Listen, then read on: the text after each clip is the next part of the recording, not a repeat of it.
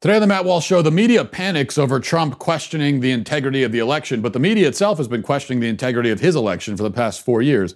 So, what do we think about that? Also, we're going to examine the fraud claims that are being made. Is there a good reason to suspect fraud? And if so, what should be done about it? Plus, Democrats fight amongst themselves over whether socialism and leftist extremism is the future of their party.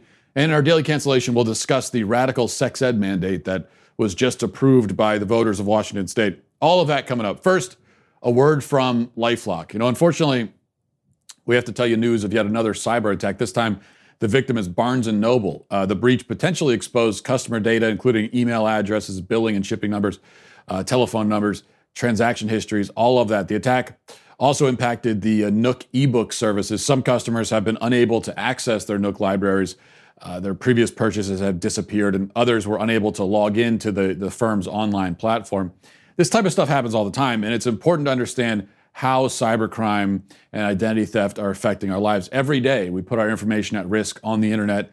We could miss certain identity threats just by monitoring our credit um, or you know taking little steps like that. That's why it's good there's LifeLock. LifeLock helps detect a wide range of identity threats, like your, your social security number being for sale on the dark web. If they detect your information has been potentially compromised, they're going to send you an alert. They'll help you sort it out. Nobody can prevent all identity theft or monitor all transactions at all businesses, but Lifelock can see threats that you might miss on your own. So join now and save up to 25% off your first year. Go to lifelock.com slash Walsh. That's lifelock.com slash Walsh for 25% off. All right. So I want to sort through this and uh, tell you what I'm sort of uh, thinking. I, I suspect that you won't agree with everything I have to say. That's okay. It'd be weird if you agreed with me all the time. I barely agree with myself all the time, but we're all in a position where we have to pick our way through the weeds, through the misinformation, obfuscation, fake news, out of context news, all of that. As we discussed yesterday, there's a crisis of trust in this country. Ultimately, one way or another, we get much of our information about world events and political events and the election through the media. But we can't trust the media. We can't trust most politicians, government officials. So it makes it very hard to know what's real and what isn't. It requires a lot of uh, discernment on our part, a lot of clear thinking, a lot of a lot of intellectual honesty, um, and and that's how I'm trying to approach this, and I think how we should all try to approach it. Now, President Trump gave a press conference last night. The media went ballistic over it, calling it an attack on our democracy, the worst thing Trump has ever done since the last worst thing he's ever done. Uh, here's here's how that press conference began. Listen. Good evening. I'd like to provide the American people with an update on our efforts to protect the integrity of our very important 2020 election. If you count the legal votes, I easily win. If you count the illegal votes, they can try to steal the election from us. If you count the votes that came in late, we're looking at them very strongly, but a lot of votes came in late. As I said, the media reacted to that, the whole thing, the whole press conference, with typical dramatic flair. Uh, here, for just one example, this is Anderson Cooper, alleged news anchor, offering his uh, quite objective analysis of what Trump had to say.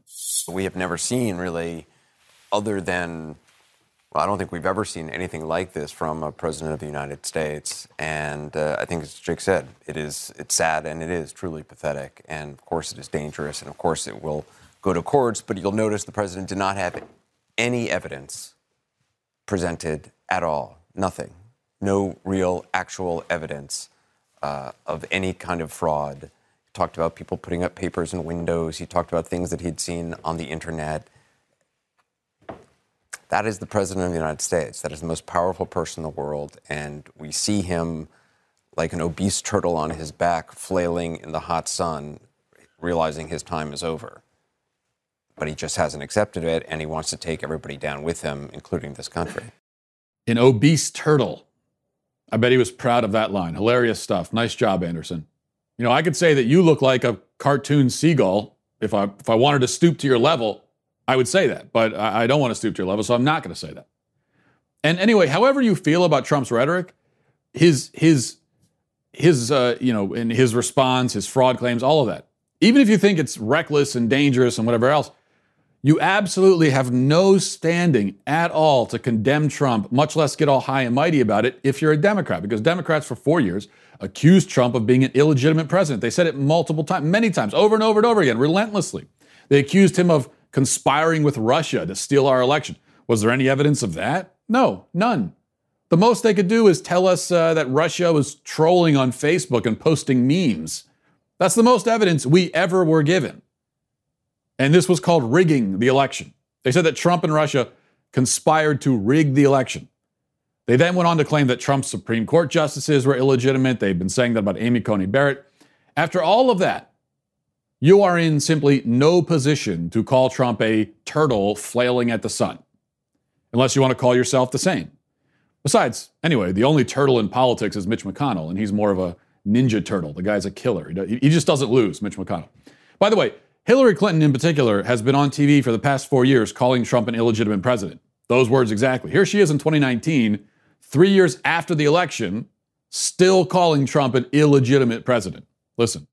I believe he knows he's an illegitimate president. He knows. He knows that there were a bunch of different reasons why the election turned out the way it did. And I take responsibility for those parts of it that I should. But Jane, it was like applying for a job and getting 66 million letters of uh, recommendation and losing to a corrupt human tornado. And so I know that he knows that this wasn't on the level. I don't know that we'll ever know everything that happened, but clearly we know a lot and are learning more every day, and history will probably sort it all out. So, of course, he's obsessed with me.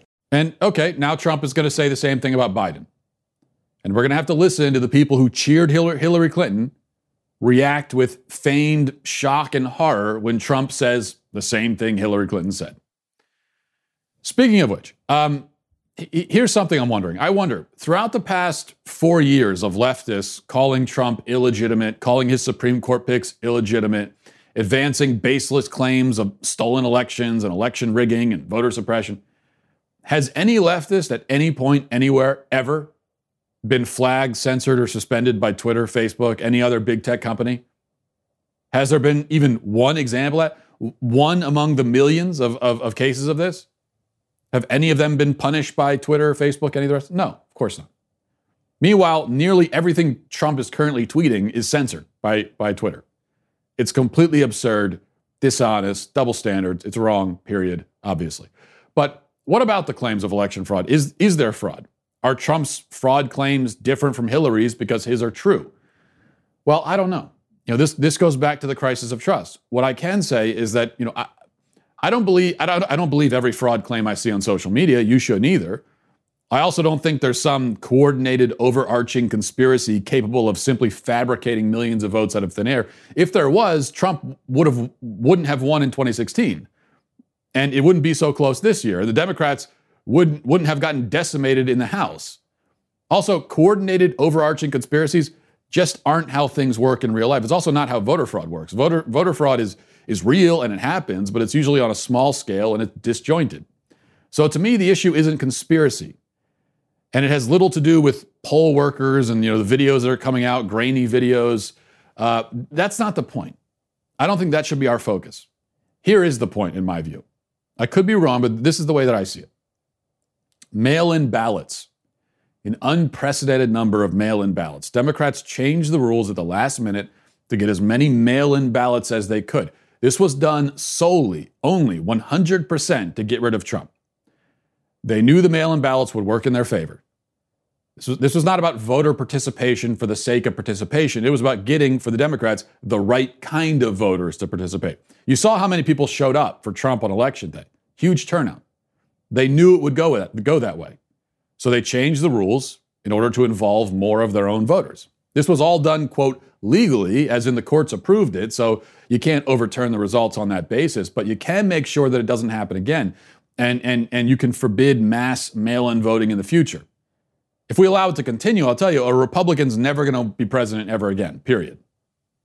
Though that, that isn't the problem with mail in voting. It's not that the problem is that it doesn't elect Republicans, it's that it's highly susceptible to mistakes, errors, and outright fraud. And we've seen all of that. It also makes it harder to know if the votes were cast within the deadline. This is all by design. So the whole mail in system is faulty and should be abolished entirely, with the exception of the military who can still mail, mail in their ballots. Does that mean that there's no basis to challenge anything or you know to go to court over this? No, not at all. As I said, unprecedented amounts of mail-in ballots, razor thin margins, one of the closest elections ever in history. This is reason enough to go to, to do recounts, to do audits. Even without any notion of fraud, this is reason enough right here. This was a new system, a clunky system, not well managed, and we need to make sure it worked. Again, I would be saying this even if there were no claims on social media of any fraud at all. But the fact is, we do have indications of potential fraud or irregularities or whatever you want to call it. In Pennsylvania, they allowed ballots that were not po- postmarked or clearly postmarked to be counted even if they weren't received until three days after the election had concluded. That's a huge problem. We need to make sure that all of those ballots were mailed on time. If they weren't, they have to be tossed. Any ballot that can't be 100% confirmed as having been sent on time must be tossed. If that means we toss thousands of ballots, so be it. Our election's integrity is at stake. And in other states, too, there have been huge amounts of late ballots. We need to make sure they were filed on time. We need to make sure that they were filed and filled out legitimately. We need to make sure people weren't voting by mail and then in person and that kind of thing. This is all perfectly valid grounds for litigation. Take it to court. And listen, if there's no solid evidence of fraud, that'll come out in court. The Trump team, they can't go to court with tweets and 12 second video clips. They have to produce the goods, right? Show the receipts. If you think they have no goods to produce, well, then you shouldn't be worried about the courts. All the more reason to advocate for getting the courts involved. So that's the only way to do this. All of the legal ballots should be counted. We have to make sure they're legal. Any ballots that were filed late have to be tossed out. We need to make sure everything was done correctly. We have never had an election play out like this. That's not an exaggeration. It's never, when you look at the number of people, the number of ballots, mass mail in voting, taking days to count them all, it has never worked like this before. This is a whole new thing. And if it, if it, if it went like this and it was an absolute landslide in one direction or another, then I think we'd have, we'd have reason to say, well, you know, we're not going to recount. It's pretty clear. But that's not what happened. Razor thin, tight margins. And so you got to go back, do some recounts, do the audits, litigate it, take it to the courts. Um, if if the Trump campaign has evidence of voter fraud, let them present it in a in a court. If you are against them presenting their case in court, then that only tells me you're scared of the case they might present. If you think it's utterly baseless, then all right. Then you know what's going to happen? The Trump team will be embarrassed in court. And if you don't like Trump, you should, you should embrace that opportunity. So that's the way this should go. Let's get now to our five headlines.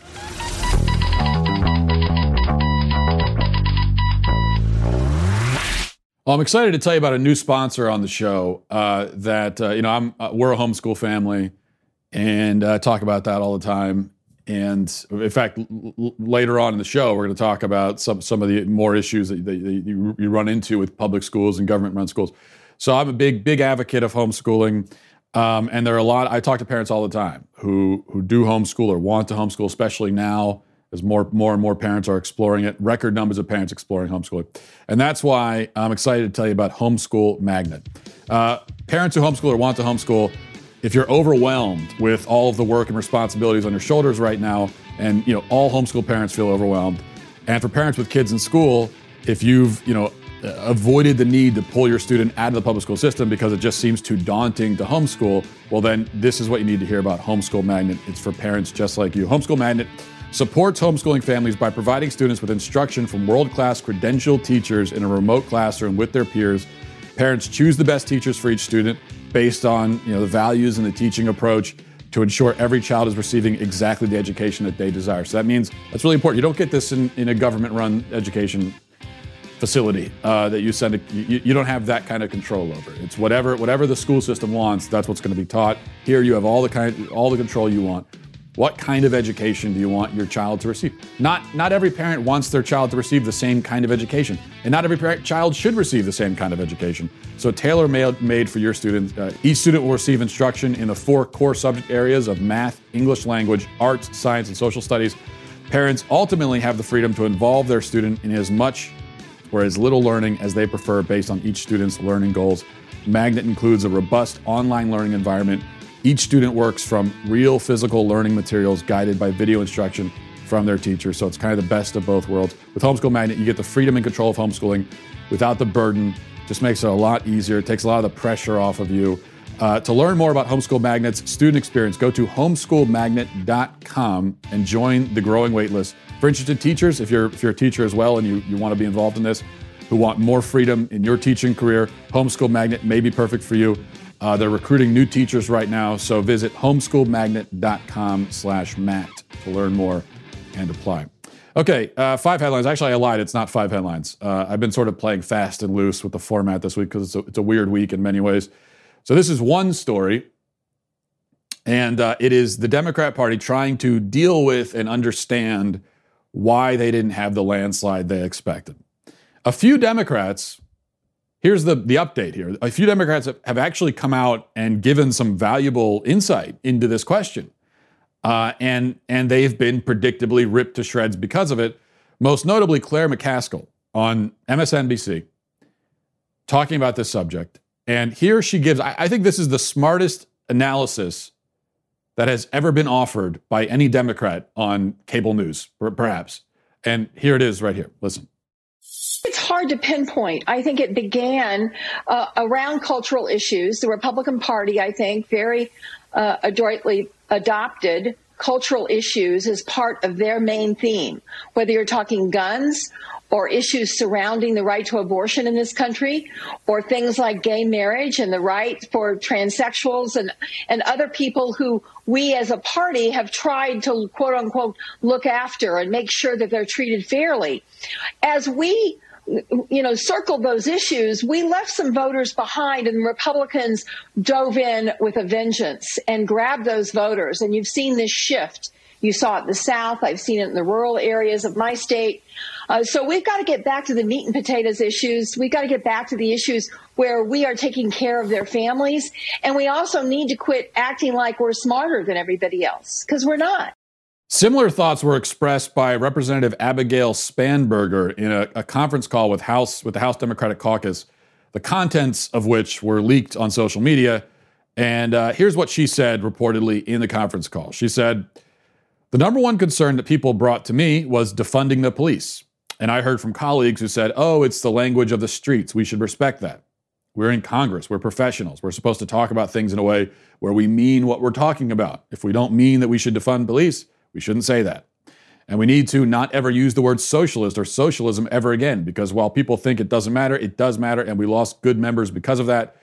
And if we are classifying Tuesday as a, as a success from a congressional standpoint, we will get effing torn apart in 2022. That's what she said. Part of what she said. The squad, of course, has uh, stepped up valiantly to, uh, you know, stand against these bursts of sanity, making it clear that no sanity will be allowed in the Democrat Party at all. In fact, Claire McCaskill has already come out and apologized for you know, for daring to be rational and reasonable. She's already had to come out and apologize. I'm so sorry about that. I'm so sorry for being reasonable. I, I it'll never happen again. I promise you. It's only happened once in my life. That it'll be a one-time deal. I promise. It will never happen again. Um, but these, so this message is not going to be embraced, especially by the squad and, and that ilk. Um, but this is, of course, exactly right. And we've already talked about one of the, some of the, the reasons why it's right. Uh, but here's maybe the, the primary thing that it comes down to. Um, you have to appeal to families if you want to be a, a, a valid political party and you want to have success, especially down the ballot you have to appeal to families. Look at President Trump. Um, his, his strongest demo in 2020, according to exit polling data so far, was married women. I don't think anyone was predicting that. He didn't do as well with unmarried women, but he did well with married women. That was his strongest demo. Why is that? Well, married women, they have they are carrying you know the burdens and the concerns of their families and they're bringing those to the ballot box and you have to speak to that if you're not speaking to families you're done you're toast and defund the police now uh, spanberger exactly right the, defund the police may have been may be the most suicidal political slogan that's ever been adopted by a major political party. And the Democrat Party did adopt it, they full on adopted it. Most mainstream Democrats were going around saying it, and the rest who didn't say it at least didn't stand up, most of them, um, uh, against it. Defund the police. No, no, no. I, I don't care what race you are. It doesn't matter. No family wants the police defunded in their community. That's not the priority of a family, of, of, of someone who has kids. And all the rest of this that we get from the Democrat Party, they're not, they're not focused on the things that families care about. In fact, often it's quite the opposite. They're talking about tearing down the family, undermining the nuclear family. They, they treat the family as a you know, patriarchal, archaic institution. As I've been talking about all week, that kind of stuff, very appealing to you know people on college campuses, uh, very appealing to some media pundits, very appealing to Antifa radicals marching in the street presenting the nuclear family as a, as a problem that we have to do something about rather than supporting the nuclear family and encouraging more families. So that, that's very appealing to that side. It's not appealing to anyone else. And the thing is, the, the other people, you know, families, married women, they vote. A lot of those radicals in the street, they don't vote. That's, that's the other dirty little secret. A lot of these people that are marching in the street, uh, I, I'm not even convinced that they really hate Trump as much as they pretend. I just don't think they care about much of anything. Yeah, they are they are leftist by political persuasion, but at the end of the day, they're also nihilists and empty. And uh, when you looting and rioting and burning stuff, they're just doing it because it's something to do. Destroying for the sake of it, empty, lost people. You can have a message that appeals to empty, lost people, but it's not going to appeal to families. If you're in a family, you're not empty and lost. At the very least, you have that meaning in your life. You care about your family and your kids, and that's what you're worried about when you go to the polls. So, uh, but this is this is not a message that uh, the Democrat Party and leftists will embrace. They're not going to. They certainly won't embrace it from me. They won't even embrace it from their own. So, uh, and I guess that's all the better for Republicans, at least down the ballot. All right, let's get to our daily cancellation. Now for our daily cancellation. Today we're canceling the entire state of Washington. A great many potential and excellent reasons could be given for canceling Washington State, but the focus for me today is the first ever voter approved sex ed mandate, which was just passed by referendum on election day. Uh, and there's a lot of other things happening with the election, but we can't lose sight of this. Voters in Washington approved a measure to mandate that schools in the state teach so called comprehensive sex ed to all students, starting in kindergarten. Now, for more on the original bill, which sparked this referendum, uh, let me read some of the some of LifeSite News's coverage from a few months ago. This, this is what they say: Pro-family advocates have sounded the alarm by highlighting the graphic lessons of sex ed curricula that meet the bill's standards. The sex ed curriculum by the pro-abortion, pro-LGBT group Advocates for Youth meets the bill's standards and is already used in some Washington schools. Called 3R, it heavily promotes gender theory, promiscuity, condoms and contraception, and abortion, as well as what is listed at the beginning uh, of the article. The, three, uh, the 3R curriculum also directs teachers to have 14 year old students role play negotiating for sex. Teachers are warned that if two, quote, cisgender heterosexual boys end up randomly being assigned to each other for this exercise, quote, it is possible they will have a homophobic response. A 3R lesson plan called Creating Condom Confidence has ninth graders practice putting condoms on bananas or penis models. Their homework assignment is to, quote, see what it's actually like to try to try to get them yourselves. Students are told they have a, a right to access condoms at any age, and that adults who make comments about them purchasing condoms can be reminded uh, can be reminded of that. Other messages contained in the state-approved material, she says, include instructions on bondage and quote uh, body fluid play, how males can allegedly have babies and uh, why they should be allowed on girls' sports teams, and how to obtain abortions, cross sex hormones, and HPV vaccinations without parental involvement. Now, okay, this is a state approved sex ed curriculum. Uh, defenders of the mandate will point out that the mandate doesn't tell schools they have to adopt that curriculum. Fine. But that's like passing a bill saying everyone has to eat a lump of crap for breakfast and someone objects and says, I don't want to eat dog crap for breakfast, and you respond, Well, you, you don't have to eat dog crap. You can eat whatever kind of crap you want.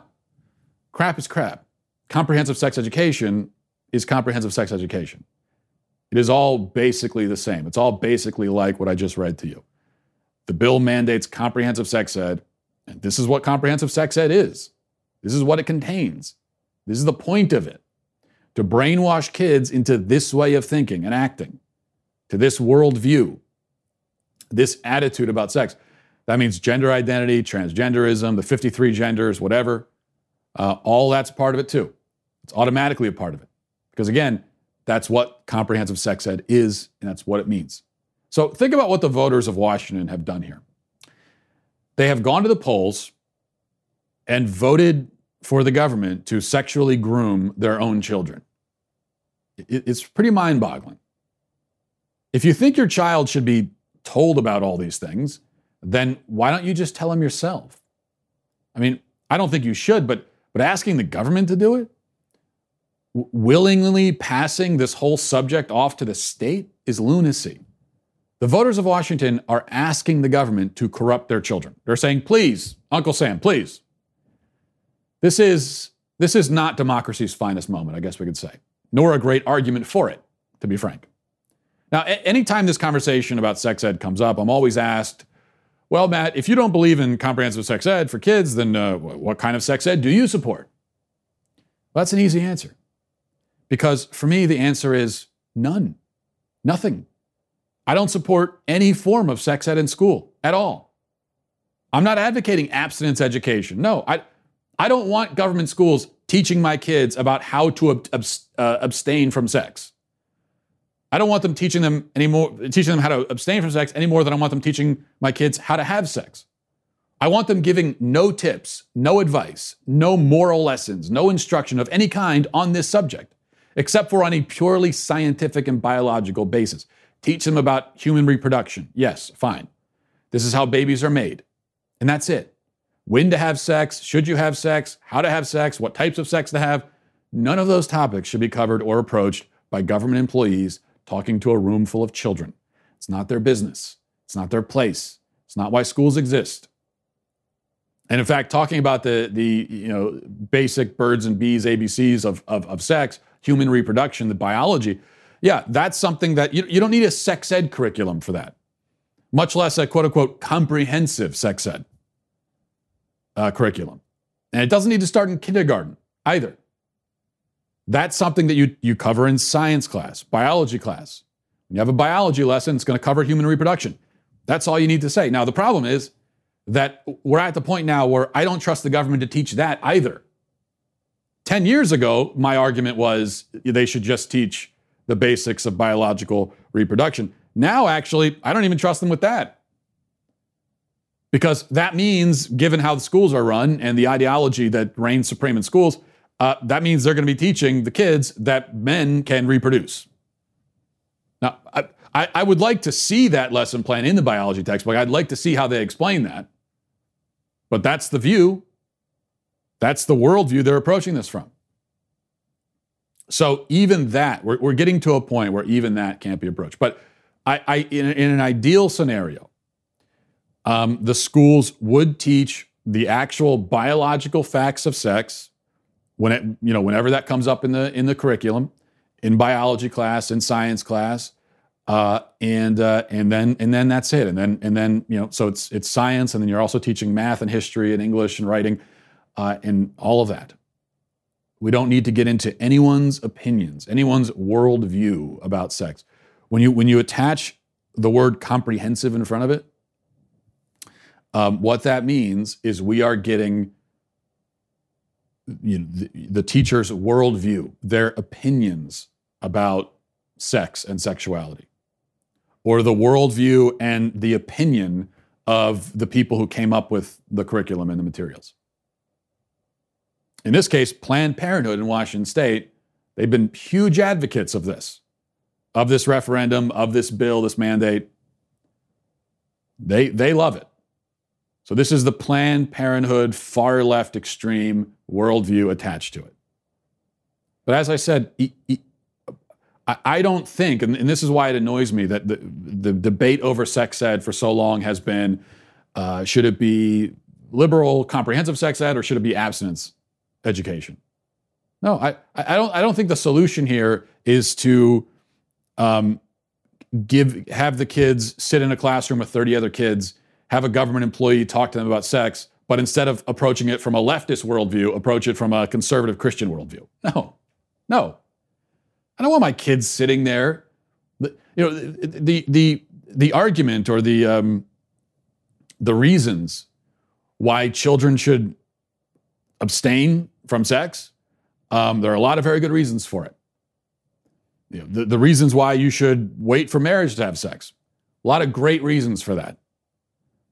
I don't trust my kid's health teacher if I sent them to public school, which I don't, but I wouldn't trust my kid's health teacher to handle that subject and make those arguments and present that case in a competent way. I just don't trust them to do it.